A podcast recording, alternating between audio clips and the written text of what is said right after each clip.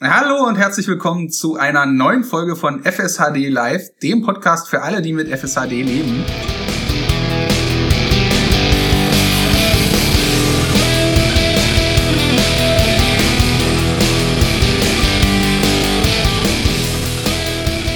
Und wir sind heute wieder für euch da. Miriam ist mit am Telefon. Hallo Miriam. Hallo Johannes. Nicht am Telefon, am Mikrofon natürlich. Ja. Genau. Und äh, ja, wir waren eine ganze Weile nicht auf Sendung und äh, heute haben wir es mal wieder hinbekommen. Und es war einfach, glaube ich, ganz schön viel los. Wir hatten ja diesen FSHD-Patiententag, wo ich auch dabei war und dort haben wir, dort schulden wir euch noch äh, zwei Interviews, die wir, schauen wir mal, wann wir die rausbringen, aber demnächst irgendwann noch veröffentlichen werden, auch mit der Nicole Food, die äh, auch wieder einen wissenschaftlichen Vortrag gehalten hat und äh, einen wirklich einen guten Vortrag über ähm, Physiotherapie und FSHD und so weiter. Und äh, der ist aber eben auf Englisch zum Teil und wir würden gerne den für euch natürlich übersetzen, weil äh, nicht alle von euch sprechen gutes Englisch und dann werden wir Untertitel einblenden. Genau, und äh, ich glaube, das wird sehr spannend. Ja, und dann warst du ja auch noch in der Weltgeschichte unterwegs. Genau, ich bin dann auch noch ein bisschen gereist. Äh, und zwar war ich ja ähm, auf den Philippinen. Mein Bruder der seit fünf Jahren inzwischen in Laos arbeitet, also in Laos arbeitet, äh, macht dort Entwicklungshilfe. Der hat dort seine Frau auch kennengelernt oder jetzt Frau und er hat jetzt vor ein paar Wochen auf den Philippinen geheiratet und da bin ich mit der ganzen Family ähm, auf die Philippinen geflogen, was äh, eine ziemlich spannende Reise war. ähm, Gerade so mit einem äh, großen Elektrorollstuhl. Wir haben uns ein Auto gemietet und ich hatte meine eigenen Rampen bei und dann haben wir den Rollstuhl da hinten reingeladen und also es war schon war eine ziemlich äh, spannende Reise. Genau. Und davon musste man sich, glaube ich, also musste ich mich erstmal wieder erholen. Wow, das klingt total spannend. Ich habe in der Zwischenzeit nichts dergleichen gemacht. Deshalb habe ich kein Alibi. Doch, du hast das Alibi, dass deine, ähm, dein, dein, dein, deine Gesprächspartner keine Zeit hat. Ja, genau. das ist doch auch gut, genau. Und ähm, weil ich gerade von meinem Bruder gesprochen hatte, der hatte nämlich, ähm, der hat ja keine FSHD. Ähm, und der hat sich unseren Podcast auch schon angehört, das eine oder andere Mal.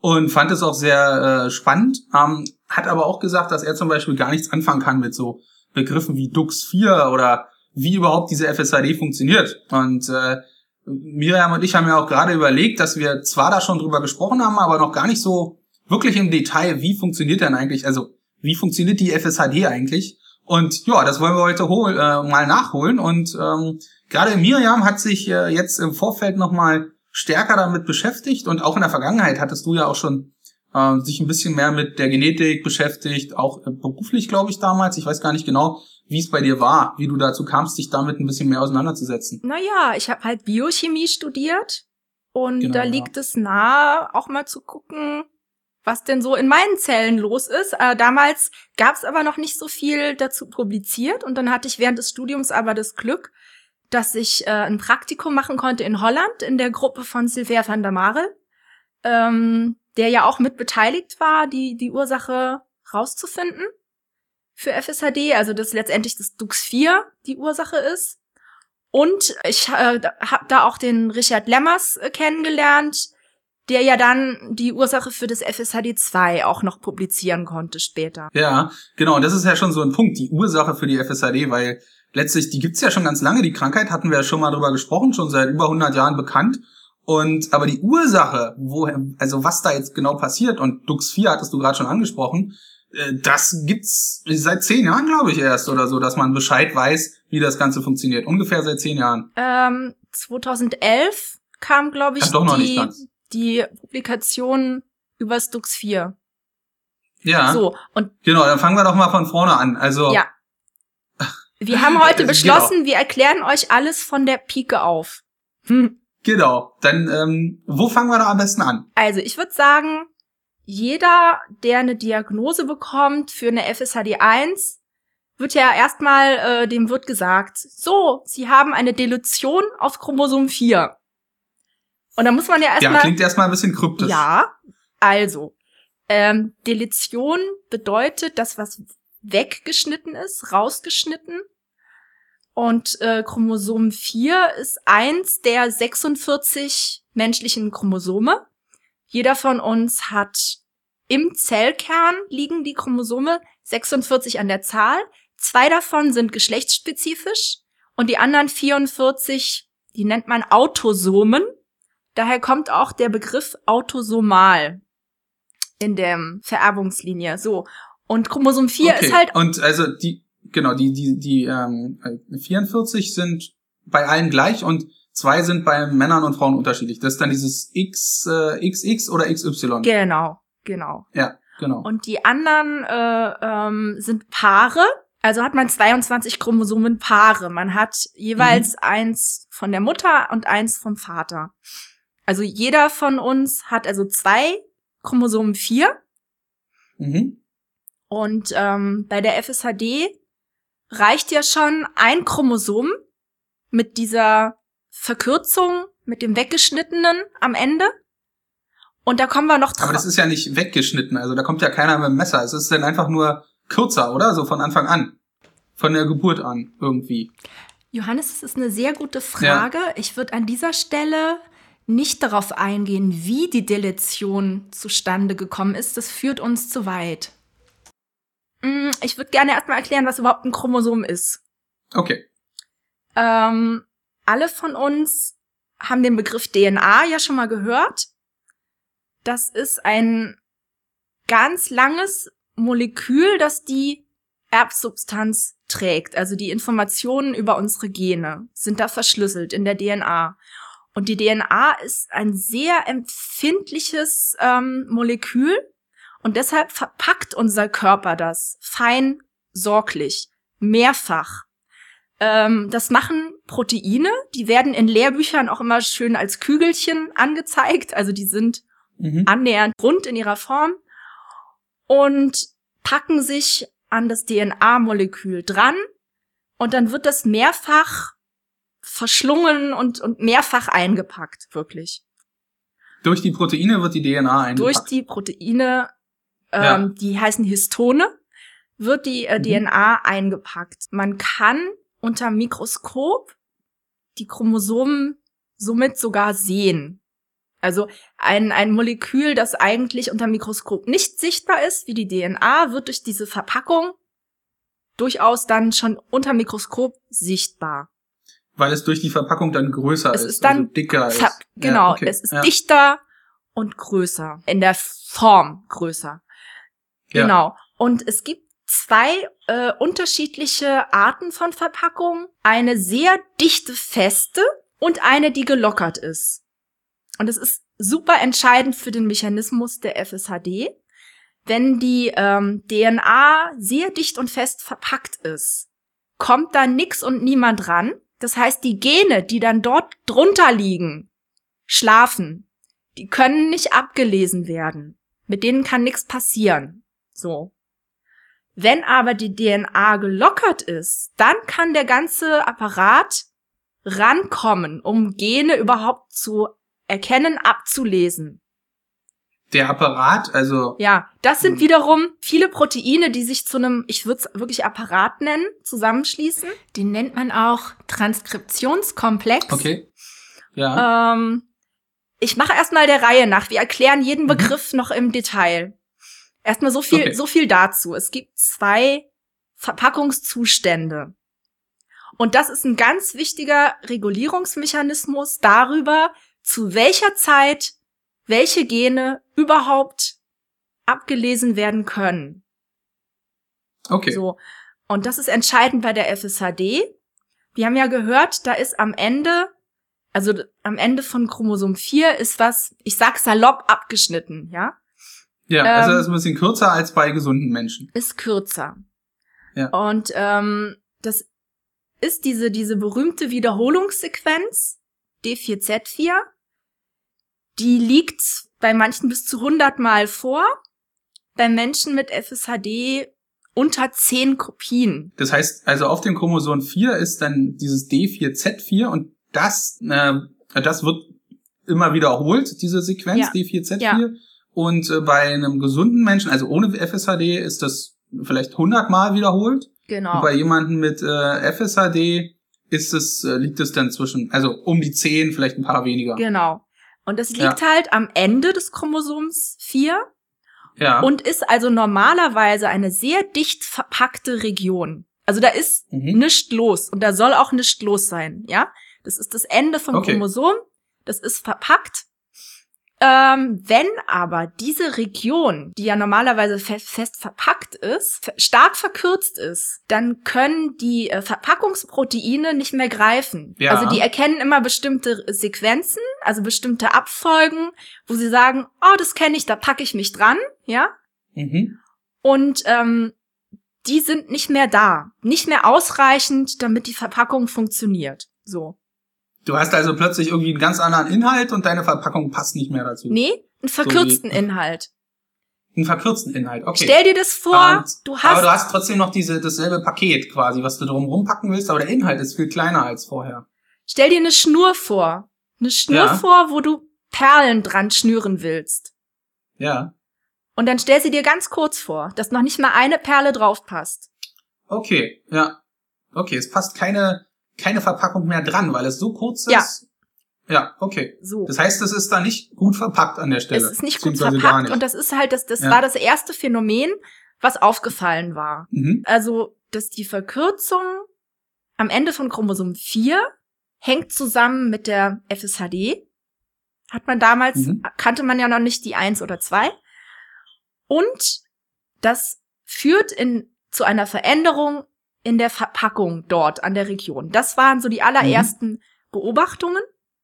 Und dann war. Genau, und man wusste, okay, das, das trifft zu mhm. und die Leute haben FSAD. Genau. Das war erstmal klar, aber wieso das jetzt Ganze, äh, das war noch nicht ganz klar. Und das ist wirklich eine schwierige Frage, weil man hatte dann schon den Hinweis, okay, es geht hier um einen Regulationsmechanismus, der im Argen liegt weil eben, das hatte ich ja schon mal erwähnt, die Art der Verpackung entscheidet darüber, zu welcher Zeit welche Gene abgelesen werden. Das ist ein ganz wichtiger Regulationsmechanismus, weil sonst herrscht ein totales Chaos.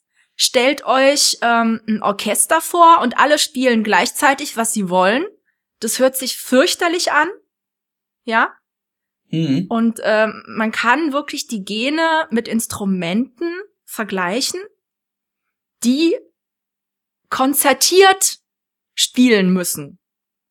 Ja? Mhm. Also zu einer ganz bestimmten Zeit, was ganz bestimmtes oder in einer ganz bestimmten Lautstärke. Also das finde ich so ist vielleicht ein ganz guter Vergleich, dass man sich das vorstellen kann, warum ja. warum das so sein muss. Und das äh, Verpacken der Gene ist auch flexibel und reversibel. Also das heißt nicht, dass wenn es einmal verpackt ist, muss es ganz fest so sein, sondern die Zelle kann, damit die Regulierung funktioniert, wird verpackt und entpackt, je nach Bedarf. Äh, nur am Ende von Chromosom 4 ist es schon ziemlich, also an den Chromosomenenden ist die Verpackung schon ziemlich festge festgelegt. Also das soll auch wirklich verpackt sein an den Enden. Und ähm, dieses Feld der Regulierung über die Verpackung das wird noch gar nicht so lange beforscht. Das nennt sich Epigenetik. Okay. Hat aber in, in letzter Zeit auch äh, viele Fortschritte schon gemacht. Und dann wurde, äh, war halt klar, okay, also das Problem der FSHD fällt in diesen Bereich. Wir haben es nicht wie bei anderen seltenen Erkrankungen und bei anderen Muskeldystrophien mit einem Gen zu tun, das verändert ist, dadurch ein kaputtes Genprodukt. Und ähm, das war so die These, äh, äh, eine Mutation, ein Gen, eine Krankheit. Das, ja, das, okay, dass also durch die Mutation irgendwas Falsches produziert wird genau. oder genau und dann dadurch die Krankheit entsteht. Genau. Aber das ist hier nicht Nein. der Fall. Und deshalb ja. hat es auch eine Weile gedauert, bis man der Sache auf die Spur kam. Ähm, man hat nicht, also erst vermutet, dass die Gene, die, die in der direkten Nähe liegen von dieser D4Z4 mhm. dass die eine Rolle spielen. Und das war auch im Jahr 2000, als ich da war in dem Labor von dem Sylvain van der Marel, war das die gängige These. Da hatte man so zwei, drei Kandidaten im Auge und mhm. hat die näher erforscht, die halt wirklich in, in, in, ja, in der Nachbarschaft davon liegen. Okay, Weil man ja. so dachte, naja, logischerweise müssen die ja irgendwie doch davon betroffen sein, wenn die Verpackung in ihrer Nachbarschaft gelockert ist. Macht Sinn, dass das dann, klar, dass, dass die Nachbarn irgendwas dann, irgendeine Reaktion zeigen oder sowas, ja. Genau.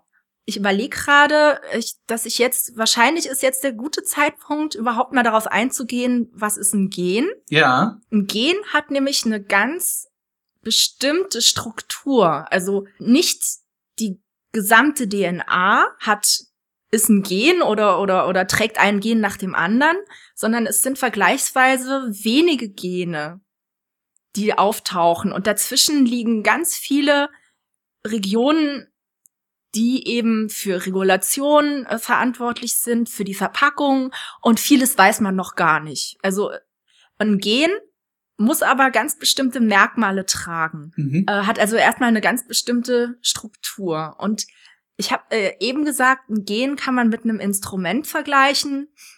Man könnte auch sagen, ähm, das ist wie eine Seite aus einem Buch, das einen bestimmten Bauplan enthält. Also das ja. gesamte Chromosom ist ein Buch mit vielen Seiten. Man könnte auch sagen Strickmuster, ja? Das heißt also, auf dem Chromosom liegen die Gene. Auf dem Chromosom liegen die Gene. Genau, unter anderem. Da liegen aber auch noch andere Sachen drauf, Regulationsmechanismen und so weiter. Ganz genau. Ja. Äh, also das, der wenigste Anteil der Struktur eines Chromosoms sind mhm. Gene. Also das meiste sind keine Gene. Ja. Ähm, okay. Also die sind wichtig eben genau wie für Struktur, für Regulation und vieles weiß man noch nicht. Ja. Und ähm, ein Gen ist wie eine Seite in diesem Buch und enthält einen Bauplan. Mhm. Und der muss erst abgelesen werden, damit sich überhaupt eine Wirkung zeigt. Das ist klar, wenn alleine durch ein Strickmuster hat man noch keine Socke, ja? Genau, also das heißt, genau, da ist der Bauplan ist da und jetzt muss da jemand kommen und das ablesen, damit der Bauplan umgesetzt werden kann. Ganz genau. Und da hatte ich Und wer ist das? Ja, da hatte ich eben schon den Apparat erwähnt. Ja, das, der Apparat wieder, ja. Das sind genau. wiederum verschiedene Proteine, mhm. ähm, die sich zusammengepackt haben und eben die Struktur eines Genes erkennen können. Also das hat so eine Erkennungssequenz im Vorfeld, die nennt man Promotor ähm, und da packen die sich dran, weil sie das wirklich ist sehr spezifisch, die erkennen das und ähm, schreiben die Information um in ein in ein RNA-Molekül und das kann man wirklich wie ein Transkript, wie ein, wie ein Manuskript äh, oder wie so eine Blaupause bezeichnen. Also das ist wie eine Kopie. Also man will halt nicht das ganze Buch immer mit sich mitschleppen. Man kopiert sich die eine Seite. Ja? Okay. Ja. Und macht äh, auch gleich mehrere Kopien. Ja? Okay. Und diese Kopien werden in der Zelle verteilt also ich, ich ja. sag's jetzt wirklich ganz rudimentär. Ne? Ich gehe nicht in die Details. Ist in Ordnung. Ich glaube, wir sind schon ganz gut äh, im Detail. Das ist, reicht, glaube ich, aus. Genau. Also die Seiten sind jetzt verteilt. So, und daraus werden Proteine gestrickt. An einem ganz bestimmten Ort in der Zelle. Aus dem Bauplan sozusagen, aus den Kopien der ähm, des Bauplans. Genau, also die allermeisten Gene sind Baupläne für Proteine. Mhm, okay. Und Proteine vermitteln alle Funktionen einer Zelle. Also ohne Proteine läuft gar nichts. Die machen Bewegung, die machen Transport. Das sind Poren in der Membran, die transportieren Stoffe hin und her, von außen nach innen. Die bilden Strukturen, ja, also die, das Zytoskelett, also dass die Zelle überhaupt stabil zusammenbleibt und, und, und. Das sind. Also das sind die Arbeiter der Zelle. Das sind die, die so, Arbeiter, die Roboter, äh, ja. äh, Enzyme sind sehr bekannt. Die ganze mhm. Verdauung läuft über die Enzyme und die Enzyme sind so mega ausgeklügelte Katalysatoren. Also das ist nochmal ein ganz eigenes Kapitel, nur mal hier so angeschnitten. Also ohne Proteine läuft nichts und der Bauplan ja. ist kodiert in der DNA und der muss erst abgelesen okay. werden und dieses Ablesen wird reguliert. Ja? Dass es ähm, harmonisch ist, so wie das Orchester das dann eben äh, harmonisch spielen soll, muss das Ablesen auch sinnvoll nach einer bestimmten Sequenz und in einer Reihenfolge und so weiter sein. Ganz genau. So funktioniert okay. es überhaupt erst, dass aus äh, einer befruchteten Eizelle ein Fötus wird und ne, das also das mhm. überhaupt, dass wir hier so sitzen, wie wir sitzen, haben wir der Regulation zu verdanken. Okay. Weil sonst herrscht nur Chaos und nichts passiert. Oder Tod, Zelltod. Und da kommen wir dann. Als, ja. äh, das ist nämlich äh, die Folge von FSHD. Ist der Zelltod. Und das, da gehen wir jetzt noch mal näher rein. Also wir haben jetzt geguckt, was ist ein Chromosom, was ist eine mhm. Verpackung, was sind Gene. Mhm. Und da könnten wir jetzt ja schon fast auf Dux 4 kommen, oder? Fällt dir noch irgendeine Frage ein? Nee, also ich, äh, ich kann dir soweit folgen und äh, jetzt bin ich gespannt, was denn das Dux4 ist. Ist es ein Protein oder ist es ein Gen oder was ist das jetzt eigentlich? Ja, es ist also das ist, ist eine, äh, das ist gut, dass du das ansprichst. Es ist so, dass ähm, der Name für das Gen ist häufig gleich mit dem Protein. Also das Protein ist ja das mhm. Produkt. Ja. Ähm, da kommt dann hinten manchmal eine kleine Kürzel dran, aber der Laie versteht es nicht, äh, was ist was. Also, aber die heißen gleich. Also äh, Dux 4 liegt direkt in dieser Wiederholungssequenz D4Z4. Und das hat man auch von Anfang an gesehen, dass das da ist. Das Gen? Das Gen. Dux, Dux 4. 4. Ja. Ja. Ich würde, ich rede jetzt am besten immer von Gen Dux 4 und Genprodukt, ja? Genau, weil das, dieses Gen produziert, also Gene produzieren ja irgendwelche Proteine und die Proteine heißen meistens genauso wie das Gen ja. sozusagen. Ja. ja. Und wir reden jetzt von dem Gen DUX4, was auf dem Chromosom 4 in der Region D4Z4 liegt. Ganz genau. Sehr gut. Ähm, das ist eigentlich kein richtiges Gen. Es fehlt nämlich mhm. eine Eigenschaft. Ich hatte ja erklärt, ein Gen muss ganz genau strukturiert sein, damit es erkannt wird, dass der Ableseapparat sich dran packt. Und mhm. es gibt auch noch ein wichtiges Signal am Ende. Also nicht nur am Anfang muss es eine gewisse wichtige Struktur haben, sondern am Ende. Du meinst also, dieses äh, Gen ist, hat eine bestimmte Länge irgendwie ja. und äh, das muss sozusagen richtig aufgebaut ja. sein, am, also über das Ganze von Anfang bis Ende. Genau. Sozusagen. Damit es genau. funktionstüchtig, okay. also damit es ablesefähig damit ist. Damit es funktioniert. Genau. Und das war bei dem Dux 4 innerhalb dieser Wiederholungssequenz nicht gegeben. Man sprach ähm, von einem Pseudogen immer, das weiß ich noch. Äh, ähm, und man hatte auch keine Produkte gefunden von Dux 4. Nirgendwo. Also und, ähm, also bei gesunden Menschen, bei, äh, bei Leuten, auch, bei jedem sozusagen. Genau, auch. Es gibt, es gibt dieses Gen, was aber irgendwie nichts produziert. Ja, es ist evolutionär stillgelegt eigentlich. Und zwar. Okay, also das macht nichts. Sollte nichts machen, und zwar doppelt stillgelegt durch die einmal starke Verpackung bei gesunden Menschen. Ja. Und dann aber auch durch die Tatsache, dass am Ende ein wichtiges Strukturmerkmal fehlt. Und zwar ist das ein Merkmal, das darüber entscheidet, wie stabil und haltbar die Matrize ist, also das, die Blaupause, das, das, was man abschreibt, die Kopie. Also stellt euch vor, ihr kopiert eine Seite aus einem Buch, aber mit ganz dünnem Papier. Oder da, ja. da sind lauter Eselsecken. Äh, ah, okay. Also, ja. und das wird dann abgebaut in, in der Also das wird, also es, theoretisch, wenn man es ablesen würde, würde kein ja. Produkt daraus entstehen weil es nicht sta weil die Seite nicht lesbar es ist. Es fehlt dieses Stabilisierungs ähm, Ja, okay. Das heißt, Merkmal. meine Kopie fällt sofort zerfällt zu Staub dann. Selbst wenn ich die Kopie habe, äh, kann man damit nicht viel anfangen. Genau. Und deshalb äh, hatte man das zwar im Auge, okay, da ist dieses Dux 4, aber mhm. man man konnte noch nicht wissen, was das macht sozusagen mhm. oder hatte es nicht als ernsthaften. Es war immer so in, bei den Kandidaten noch mit dabei, aber man hatte sich erstmal auf andere mhm. Gene ähm, gestürzt, die halt. Weil es ja eh nichts macht. Ja. Weil es äh, so nichts machen kann eigentlich. Mhm. Ja? Ähm, okay. ja. Bis dann eben der Richard Lemmers äh, rausgefunden hat, dass tatsächlich bei den Menschen, die FSHD haben, dieses Stabilisierungssignal hinten dran gepackt wird. Okay, das heißt, das ist also schon mal stabilisiert im Gegensatz zu den Leuten, die keine FSHD genau. haben. Genau. Und das ist ja. auch Zufall. Also es ist wirklich, um FSHD zu bekommen, braucht man zwei Ereignisse. Mhm. Äh, das, das zählt auch für die FSHD 2, aber da komme ich später nochmal dazu. Für die FSHD 1 braucht man die Verkürzung am Ende von Chromosom 4 resultierend in geringer Verpackung. Genau, dann ist es nicht mehr gut verpackt. Ja. Plus das Signal für das Ende von Dux 4, das bewirkt, dass die Kopien stabil bleiben.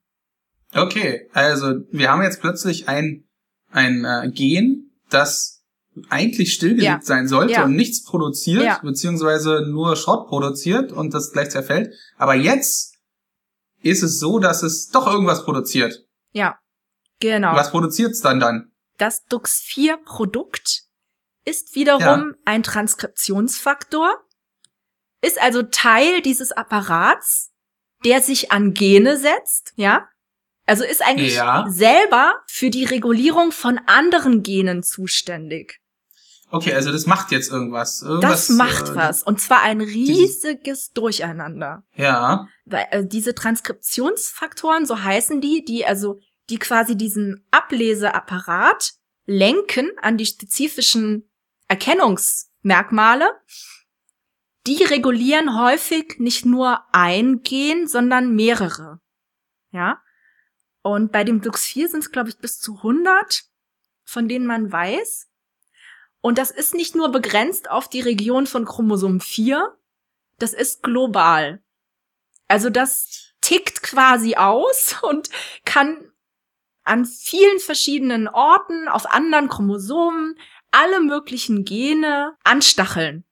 Ja? Dieses Dux4-Produkt, was ja. jetzt dabei herauskommt. Genau. Ja, okay. Genau. Ja. Okay, das heißt, jetzt ist dieses Dux4-Produkt da, im Körper vorhanden und äh, macht jetzt da Chaos, dockt jetzt irgendwo an anderen Enzymen an und äh, oder nee, nicht an anderen Enzymen, an anderen Genen, ja. an anderen Strukturen. Ähm, okay. Und wo ist jetzt der Zusammenhang zu den zu den Muskeln? Weil da da wollen wir ja hin. Genau. Dass jetzt ähm, dieses Dux4 irgendwie die Muskeln nicht zerstört, aber irgendwas da macht, dass die Muskeln halt abgebaut werden. Genau. Das ist ja äh, also bei den allermeisten Leuten mit FSHD ist es in allen Zellen so. Und man muss dazu ja. sagen, äh, das Dux4-Produkt kommt in so geringer Dosis vor, also es ist wirklich auch schwer nachzuweisen in FSHD-Zellen. Ja. Deshalb hat man es auch lange nicht für möglich gehalten, weil es kann schwer gefunden werden. Also entweder es ist in so geringer Dosis vorhanden oder immer nur mal ganz kurz, ja. Mhm dass man es nicht, äh, also wirklich schwer nachweisen kann.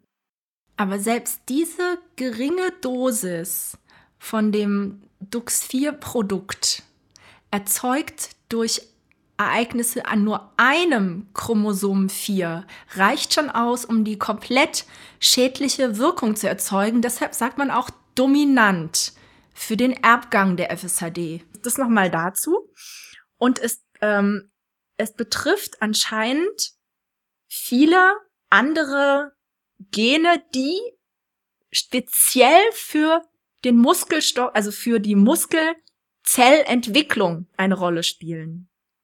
Also das ja. ist so, eine Zelle unterläuft immer einen gewissen Kreislauf. Also das, ähm, die ist erst ganz jung und hat bestimmte Eigenschaften und dann muss sie in einen anderen Status gebracht werden äh, und dann hat sie wiederum andere Eigenschaften. Also eine Zelle verändert sich im Laufe ihrer Lebenszeit, eigentlich so wie wir. Mhm. Und da gibt's gewisse Schlüsselpunkte, die der Zelle Signale geben, so, jetzt ist Zeit, mehr zu wachsen oder jetzt ist Zeit, in deine Erwachsenenphase überzugehen, ne? Also wie bei uns mit mhm. Pubertät. Mhm. Also so hat auch eine Zelle gewisse Lebenszyklen. Mhm. Okay. Und das DUX4 ähm, greift so ein in die Regulation von diesen Zelllebenszyklen. Und zwar speziell für Muskelzellen. Also das, also greift anscheinend in, in Programme ein, die in Muskelzellen besonders relevant sind. Ja? Okay.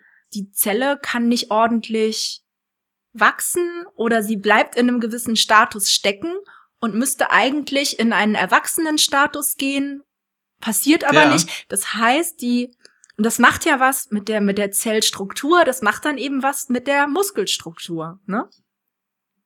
Okay, ja. Dann ist es so, dass oxidativer Stress sehr schlecht toleriert werden kann. Was heißt oxidativer Stress? Johannes, du stellst richtig gute Fragen. Ich würde an dieser Stelle ja. jetzt nicht so doll ins Detail gehen, sonst werden es zu viele Informationen. Nur ganz kurz dazu. Dadurch, dass wir Sauerstoff atmen, entsteht der oxidative Stress. Also ganz grob gesagt. Und da äh, hat die Zelle normalerweise viele Hilfsprogramme, um das abzumildern ja. für die Zellen. Und das äh, kann eine FSHD-Zelle nicht aufgrund des DUX4-Produkts. Okay, ja. Ähm, man sieht es auch richtig unter dem Mikroskop. Die Zellen zerfasern, wenn sie oxidativem Stress erhöht ausgesetzt sind ja. und gehen letztendlich kaputt, sterben ab. Und dann ähm, habe ich noch was mhm. gelesen, ähm, dass die äh, quasi der Cholesterolstoffwechsel, also das nicht der Stoffwechsel, sondern das ähm, Vorkommen von Cholesterol wird auch missreguliert. Also das ist auch nicht normal. Und aus Cholesterol mhm. werden auch Steroidhormone gebastelt, also die Geschlechtshormone. Ja. Ähm, und das spielt auch eine Rolle. Und ich kann, glaube ich, hier gut auf die FSHD 2 kommen, weil das, was ich jetzt zuletzt erzählt habe, was also das Dux4-Produkt alles verursacht. Das macht eine ganze Menge kaputt, genau. Also das äh, bringt eine ganze Menge durcheinander. Ja. Cholesterol und ähm, der oxidative Stress. Stress. Das ist alles nicht mehr, funktioniert alles nicht so, wie es eigentlich funktionieren sollte. Genau. Und äh, ist alles so ein bisschen chaotisch durch das Dux4-Produkt, was normalerweise gar nicht da sein sollte. Genau.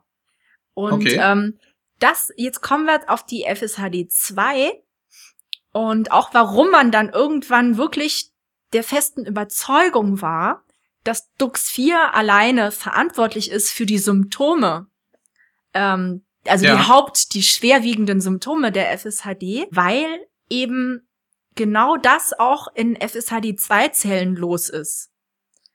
Also die, der, der oxidative Stress, das mit dem Cholesterol, dass das nicht ordentlich reguliert ist und auch ähm, Störungen im Zellzyklus. Da gibt's ein paar kleine Unterschiede, was so dieses Zellleben, dieser Zyklus, der Lebenszyklus einer Zelle, ähm, da ist bei der FSHD2 ein kleiner Unterschied. Aber im Prinzip sieht man dieselben Phänomene. Und wie kommt das jetzt zustande? Und das hat halt auch der Richard Lemmers äh, rausgefunden aus dem Labor von Sylvain van der Marel in Holland, dass eben äh, bei der FSHD2 ähm, ein anderes Gen im Spiel ist, das die Verpackung reguliert. Auf Chromosom 4, am Ende von Chromosom 4. Okay. Das heißt, wir haben ja vor, vorher davon gesprochen, es müssen zwei Ereignisse stattfinden. Mhm um FSHD zu erzeugen. Einmal die geringe mhm. Verpackung am Ende von Chromosom 4 ja. und das Zusatzsignal für das DUX4-Gen, damit die Kopien stabil bleiben. Ja. So. Und dasselbe hat man auch bei der FSHD 2, nur hat man bei der FSHD 2 keine Verkürzung am Ende von Chromosom 4, also die Deletion des abgeschnitten, es ist ja. nichts abgeschnitten. Trotzdem okay. hat man eine geringe Verpackung. Ja. Äh, man beobachtet also, dass ähm, obwohl bis zu 100 Kopien da sind oder viele Kopien ne, am Ende von Chromosom 4, ist die Verpackung trotzdem sehr schwach ausgeprägt. Ach genau, wir hatten ja gesagt, dass die dadurch, dass es so kurz ja. ist, dadurch äh, ist bei FSHD 1 die Verpackung nicht mehr, passt nicht mehr drauf. Genau. Die Perle passt nicht auf die Schnur. Genau. Und bei FSHD 2 ist es aber so, dass das gar nicht verkürzt ist. Nein. Und jetzt hat man sich gefragt, ja, warum ist denn die Verpackung da trotzdem nicht so, genau. nicht so sinnvoll? Und da gibt es dann wieder andere Gene, die die Verpackung lockern oder die dafür sorgen, dass die Verpackung nicht äh, passt. Genau. Äh, beziehungsweise im gesunden Zustand äh, sorgt dieses Genprodukt von, äh, es heißt SMCHD1. Dieses Gen, mhm. das übrigens auf Chromosom 18 liegt und das Genprodukt sorgt dafür, dass die Verpackung gegeben ist. Aber bei den Menschen mit FSHD2 hat es eben eine folgenschwere Mutation, also eine Mutation, die zu einem veränderten, kaputten Struktur des Genproduktes führt, ja? Mhm. Und das heißt, die Verpackung ist wieder nicht gewährleistet, aber diesmal aus einem anderen Grund. Okay, genau. Darum geht's ja, die Verpackung. Und dadurch ist das eine gegeben. Und das zweite ist auch da, dass das Dux4 ähm, am Ende nicht abgeschnitten ist, sondern das Signal denn da ist, dass es ein Produkt herstellt oder dass es eben ein Produkt herstellt, was intakt ist. Darum genau. Ja. Und genau. das okay. muss auch da sein, auch bei der FSHD2. Das wird übrigens A-Allel genannt. Ja, okay. Und dann haben wir das gleiche, ein bisschen unterschiedliche Ursachen, mhm. warum die Verpackung gelockert ist, aber im Prinzip dasselbe Phänomen und deshalb konnte man dann schlussfolgern, die schwerwiegenden Symptome macht das Dux 4. Am Anfang war es auch eine Zeit lang umstritten, ob das Dux 4 so der einzige, also der, und das Dux 4 Produkt, das jetzt plötzlich erwacht ist, der einzige Verursacher ist. Ja. Aber in den letzteren Veröffentlichungen, also klingt das wie eine sichere Sache. Okay, das heißt, ähm, wenn ich jetzt einen Schritt weitergehe, dann würde mir, wenn man da jetzt gegen vorgehen will, gegen diese FSHD, dann würde mir erstens einfallen, entweder das Dux 4 Gen wieder abschnippeln hinten, so damit das äh, Signal nicht mhm. mehr gesendet werden kann. Oder halt sagen, okay, wenn wir das nicht hinbekommen, die Verpackung wieder verbessern, äh, damit es schön fest ist und da äh, nichts mehr passieren kann. Oder eben das Dux 4, wenn es denn da ist, irgendwie zu unterdrücken und äh, aus dem Körper rauszuholen oder äh, abzuschwächen oder was auch immer. Also gegen das Dux 4 Produkt vorzugehen. Ja, super. Du bist echt gut, Johannes. Super gut verstanden. ähm, das sind wirklich die verschiedenen Ansätze, die gerade, ja, ausgetestet werden. Ja. Das heißt, vielleicht mit, mit einem Medikament oder sowas, was das Dux4 in den Zellen dann wieder weniger macht oder unterdrückt oder was auch immer. Das ist so ein, glaube ich, so ein Ansatz, der ähm, ausprobiert wird. Genau. Okay. Ja, Miriam, das war ja schon mal äh, sehr ausführliche Erklärung und ich glaube, ähm, also ich habe es jetzt verstanden. Mal sehen, wie lange ich es mir merken kann. Ähm, genau, und ähm, ich weiß nicht, fällt dir noch was ein dazu oder ist es das ähm, sozusagen? Ja, ich denke, das ist jetzt eh schon ein ganz schön langer Podcast geworden. Ich würde sagen, wir warten mal auf Kommentare und Fragen. Also sendet uns bitte Rückmeldungen und ähm, wenn dann noch Fragen auftauchen, können wir ja eine Folgesendung nochmal dranhängen.